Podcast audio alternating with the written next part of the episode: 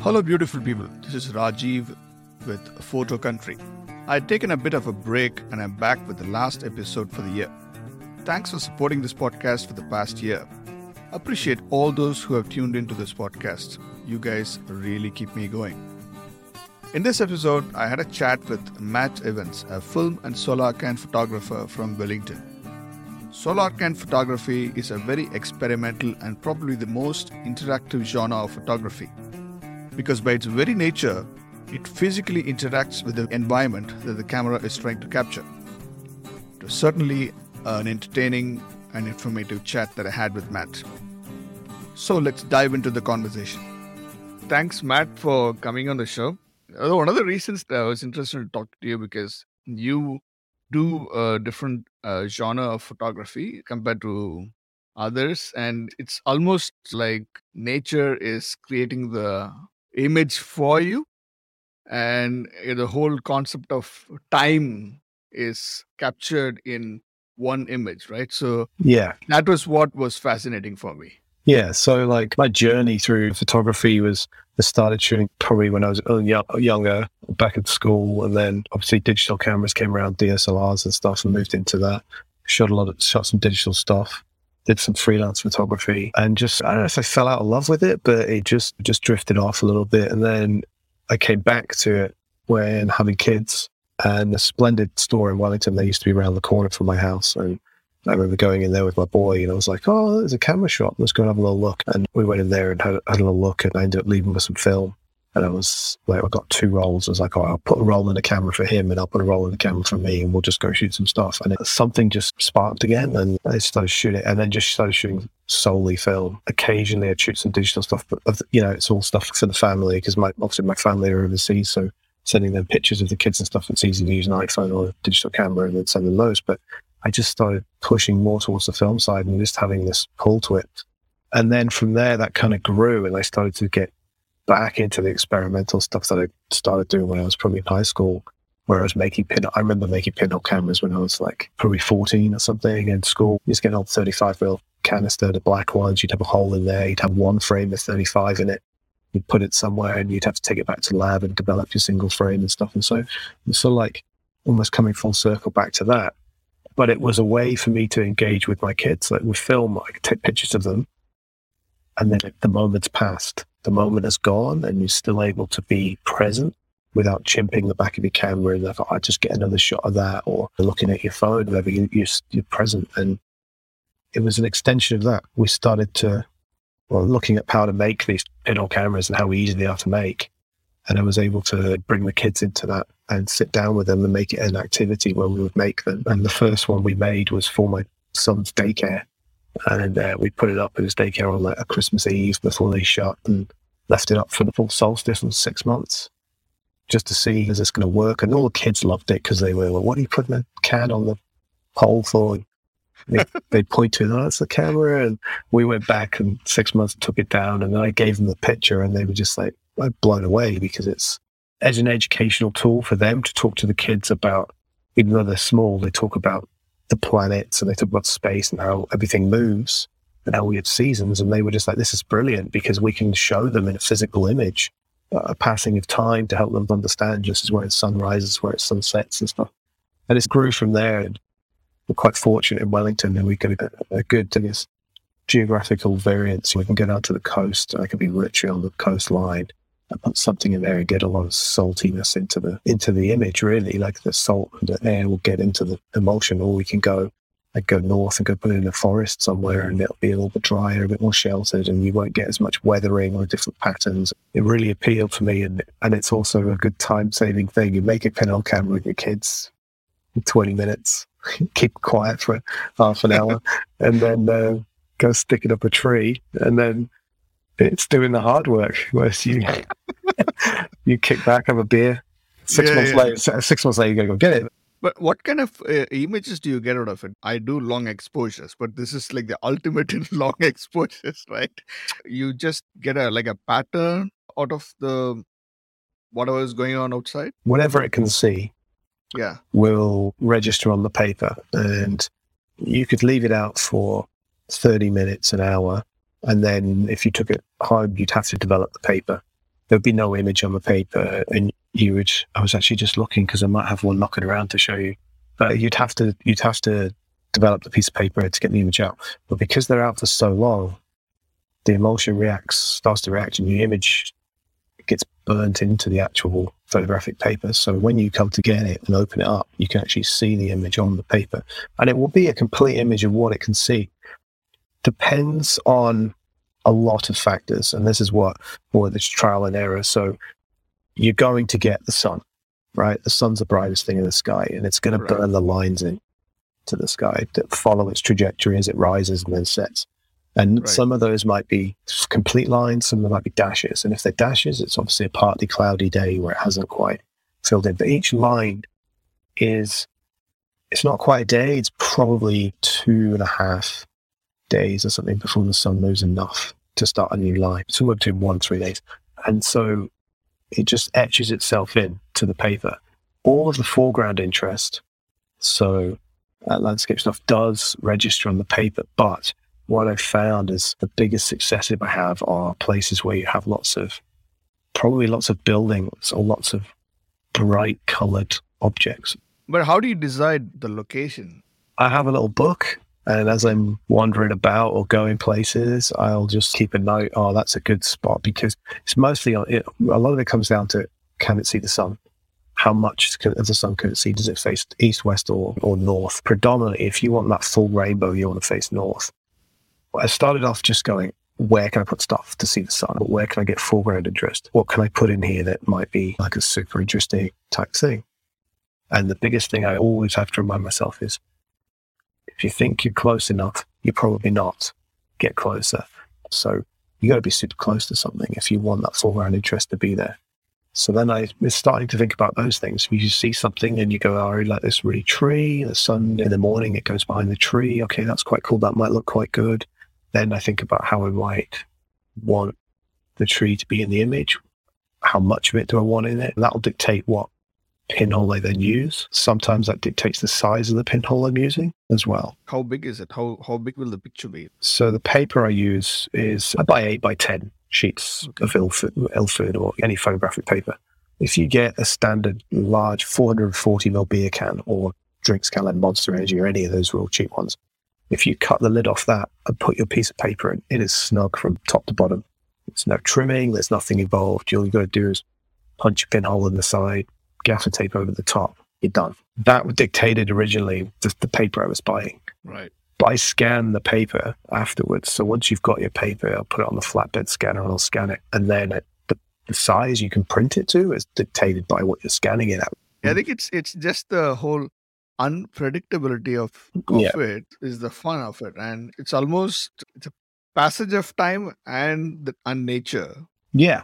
Yeah. and and the whole nature actually is interacting with the film a, as well. Exactly. It's nature doing the work, right? Nature is recording the image that it wants to record on there. And there, there are things that I've tried to play around with that I know that the weather conditions play an important factor in how much the emulsion deteriorates. So how much mold do you want in there? How much, how much like seeping of the emulsion do you want? So if that paper sits in there long enough, it starts to, the emulsion starts to run and you get this sort of like running patterns down there. And how much of that you want and how much other things. And so one of the things I did with with uh, one of the these are all on my website. You can scroll through and have a look and stuff. I've got one. It's like a star. It looks like a star field, and there's just some streaks through the middle. And it's basically I did a I think I did like a month exposure, and then I flipped the can over and did another month. So you end up with this like banana shake on both sides, but it's only a couple of lines. So it's like these streaks, and then the whole rest of the image is incredibly speckly like a star field almost. So it's like looking at the night sky and seeing these sort of like shooting stars coming across. This was because my kids wanted to. This is like an early on one before I was like looking at how can I help nature produce something that is going to look a bit different. They wanted to chuck some glitter on one of the papers. They want to decorate. Your kids like they're like, we put stickers on it? Can we put? And I'm like, no, you're not putting stickers on. Now I'm like, yeah, let's like get some cut some stars out or some hearts and put those on the emulsion because that will mask the image. You know what I mean? You'll end up with this Right. shapes. And so I've got a couple where I have like I've made triangular masks and stuff. But that star one, we put glitter in, and the glitter then we sprayed the emulsion with some water, chucked some glitter in, sealed it up, put it out, and then the glitter sticks to the emulsion. So when I scan it, all of the green, gold, blue color pieces of glitter reflect all the light from the scanner as it's scanning, and then you end up with these with these black dots. But then when you invert the emulsion in Photoshop, they'll go white, and you end up with this like star field. Who are your inspirations for this? You know, getting onto this. Are there like other artists out there in New Zealand or elsewhere who are doing this, which kind of inspired you to get into this? Are there artists that you follow in this genre? When I started getting into it and looking initially, um, first person that you will always come across is, is Sam is Sam Cornwell. And he is, was it Cornwell? I'm not sure. He's the solar can guy.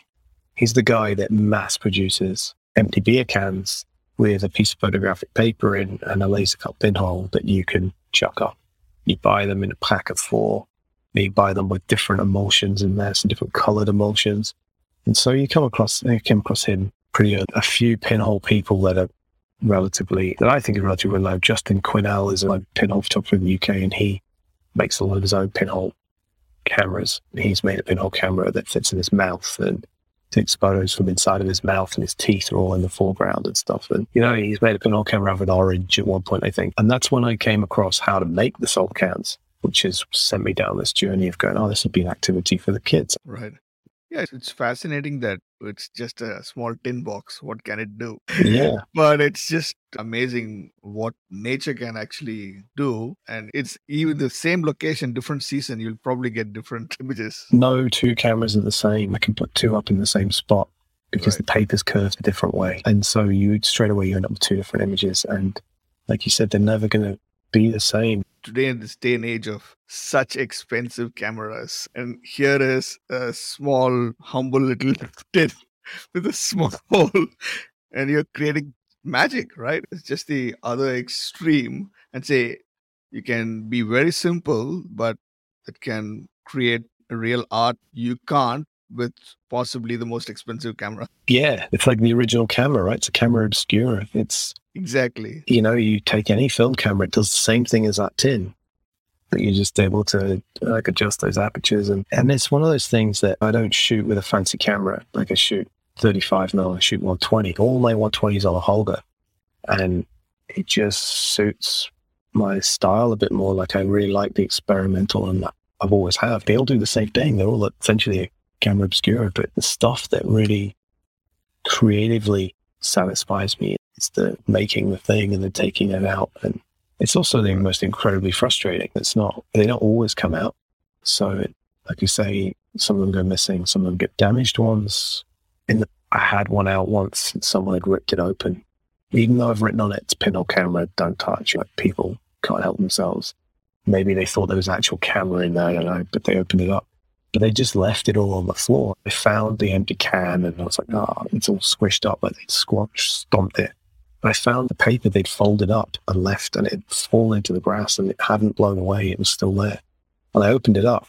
There was, there's no image. There's no foreground interest or anything.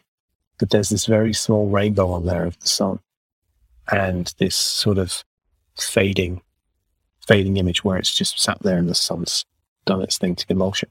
So I was like, okay, yeah, there's still there's still something. So I took it home and scanned it, and it's the, the tend to go reddish color. So when you invert them, it always usually comes out blue, and then all the stuff that's gone black obviously goes white, and you end up with these sort of like paintbrush type strokes almost of white, and then electric blue, and then there's just this little rainbow.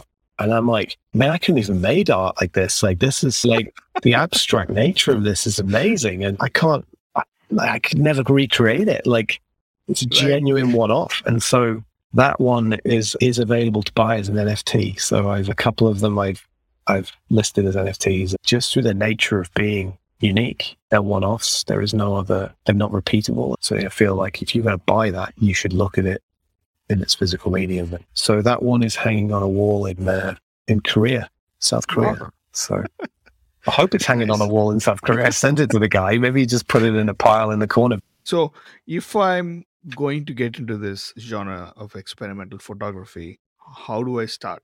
Super simple. go to the warehouse, have a hunt around for their super cheap, horrible sugary drink that you don't want. Or you go get a nice beer if you want to enjoy a beer.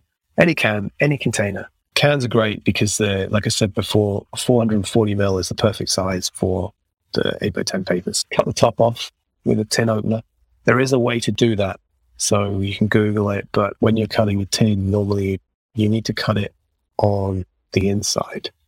Right. So the blade, the choppy blade needs to go down on the inside, not on the outside. If you cut on the outside, you can end up with this jaggedy, horrible sharp right. edge. But if you cut it on the inside, you'll get a nice clean cut. Then you have that folded aluminium at the top of the can there as just as you're opening. Right. You cut that off, make sure it's all dry inside, get your pin, needle, drawing pin. You want to be roughly in the middle of the can, but what's your this what's your focal point? If your focal point's the sky and you only want to get the sky, you're probably going to have your pinhole above the center line, maybe three quarters up.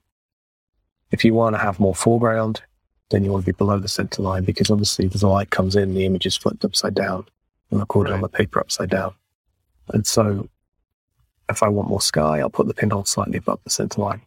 Jab your pin in the side, get a bit of electrical tape or any tape that's black, cover the hole up. Once the hole's covered up, get your uh, piece of um, photographic paper out, pop it in the can, make sure the emulsion is facing your pinhole. I have done this so many times, and you'll not be surprised how many times you put the paper in the wrong way. or I give someone a solar can and I leave it to them for six months and I get it back and I open it and I didn't put any paper in it. That is twice in the last month I've got some back and I've been kicking myself. So make sure your paper's in there, make sure it's facing the pinhole, put a lid on it. Can be a piece of cardboard that you just put on the top that you just tape over the top. I use like plumber's tape you can get from Bunnings and it's real quite wide PVC, black PVC tape. I'll just put a piece of that over the top and then I'll use my UV gaffer tape over the top of that. But give me any gaffer tape, anything that can keep the light out. And you've done it. You're finished. You're ready to go. The next thing you need to do is go find somewhere to put it. Don't put it in a public place that's near a bridge or a road or, you know, I mean, these things do look like IEDs. So you don't want, know, make sure you're not going to be putting it, you know, go and put it down, down near Parliament, that's for sure. And put it somewhere, cable tie it to something, take your tape off the front, and then go start drinking the next can whilst you're waiting for that one. And then you can leave this out for, and you'll get lines. But the longer you leave it, the more of that rainbow that you get of the sun and its arc. And ideally, 21st of December through to 21st of June. It can be either side of that. You can start 21st June, go through 21st September, December, but that's going to give you your lowest heart, lowest arc of the sun and the highest path of the sun. But like, success is anywhere in between there. Just put it out, get it back, open it up, and then you just scan it. So you're gonna uh, need a flatbed scanner. You could do it with a digital camera if you have a macro lens or something, and you can take a photo of that paper, the emulsion, and then you can do all your work on that. But obviously, the flatbed's going to give you the image quality. Once you get that, turn in Photoshop, invert it. Once you invert it, you'll probably need to rotate the orientation as well and flip it because obviously the image has been upside down. And there you go. Just uh, a bit of contrast, bit of brightness. Got your first solar can. it's great, great. Awesome. Where can uh, people come and see your work, Matt? Do you have like a website? Yeah, so my Instagram is where I tend to post a lot of my stuff. So it's just Matt Evans Photo at Instagram. I have a website, and that's mattevansphoto.nz. Instagram is pretty much where I hang out. I run the Shoot Film Wellington social community photo meetup group. Give us a follow on Instagram. That's only an Instagram platform at the moment. Yeah, so we, we have regular meetups. We try and have a meetup every month and get photographers together and stuff. So there's if you're in New Zealand and you're starting to get into film or you want to find other people, the Shoot Film Wellington page, there are other ones out there as well. But it's great for, I try and feature people's work. So you're going to see a huge selection of people shooting all types of film uh, or any photograph, photographic processing. So yeah, those are probably all the places you can find me. Thanks, Matt, for coming on the show. It was great talking to you. I'll put all the links to Matt's Instagram feed and website in the show notes. Once again, thank you for supporting this podcast over the past year. I appreciate each and every one of you who listens to this podcast. You guys keep me going. I wish everyone a safe and happy Christmas and a wonderful new year. See you all with a fresh set of interviews in 2022. Till then, keep clicking. This is Rajiv signing off.